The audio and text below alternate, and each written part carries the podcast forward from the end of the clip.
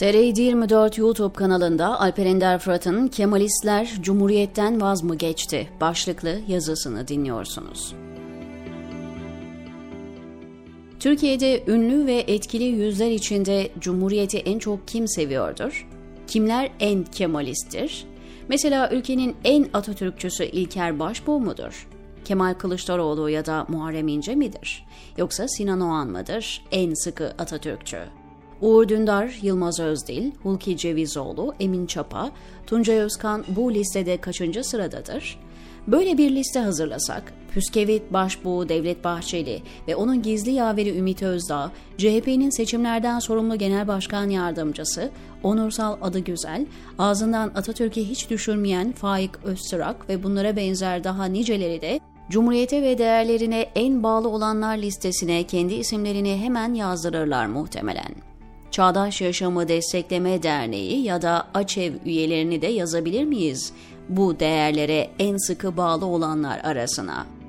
Balyozcu paşaları, Yalçın Akdoğan'ın deyimiyle Milli Ordu'nun çok pırpırlı komutanlarını bu listeye eklemezsek bize çok gönül koyarlar.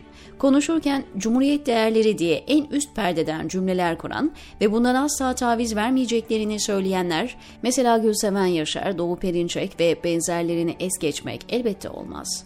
Bütün bunlar ve isimlerini buraya yazamadığımız çok sayıda insan, Cumhuriyete ve Atatürk'e en bağlı olanlar listesine kendi isimlerini en önde yazdırırlar. Ama bunlar aynı zamanda Recep Tayyip Erdoğan'ın iktidarını devam ettirebilmesi için onunla gizli açık ittifak yapmış kişiler ve gruplardır.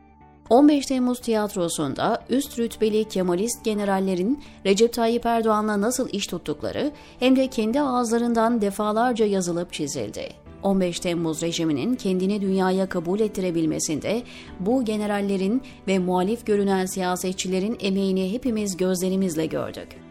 Recep'in iktidarda kalabilmesi için Kemalist muhalefetin her seçim akşamı bu milleti nasıl kandırdığını da defalarca tecrübe ettik. Birbirleriyle çekişen, didişen görüntünün altında Kemalistlerle sarayın gizli ittifakını, AKP iktidarına yol verişlerini ibret nazarıyla seyrettik ve seyretmeye devam ediyoruz.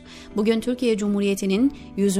kuruluş yıl dönümü. Üzerinden bir asır geçmiş Cumhuriyet'in kuruluş yıl dönümü devletin de siyasetin de pek umuru olmadı.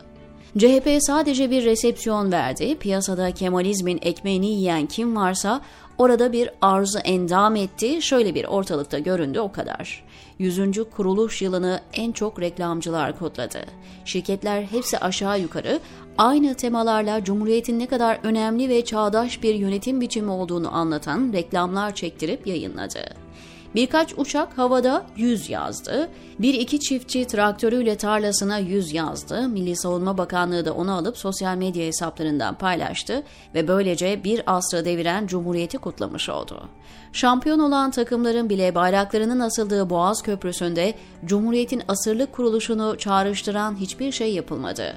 Cumhuriyet, Kemalistlerin yardım ve yataklığıyla her geçen gün biraz da silik hale getiriliyor. Peki ama neden? Yoksa Cumhuriyet'ten vaz mı geçiyorlar?